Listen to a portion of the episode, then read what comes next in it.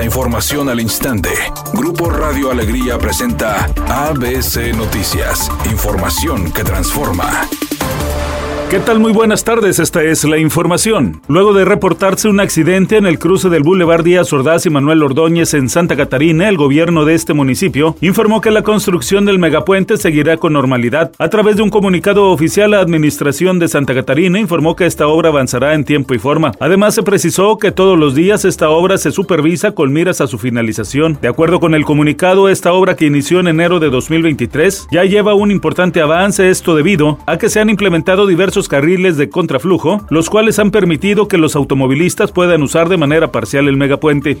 La secretaria de Seguridad y Protección Ciudadana, Rosa Isela Rodríguez, reconoció que el delito de extorsión aumentó 7% en enero porque hay resistencias para sancionarlo. Dijo incluso que ante la flexibilidad de jueces que dejan fácilmente en libertad a los extorsionadores, presentaron en la Cámara de Diputados una iniciativa de reformas a la Constitución y a la Ley contra la Delincuencia Organizada para tipificar como delito grave el engaño y las amenazas telefónicas, los montachoques y montadeudas así como el cobro de piso y la exigencia de pagos bancarios, entre otros.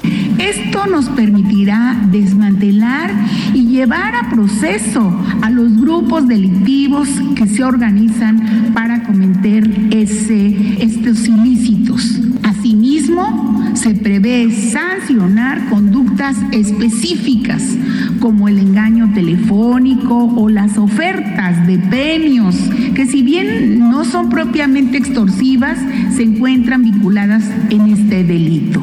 ABC Deportes informa en la actividad deportiva para hoy a las 13.30. El Manchester City estará enfrentando al Bradford. A las 19 horas el Puebla frente al equipo de Pachuca. A las 21 horas Necaxa frente al equipo de las Chivas.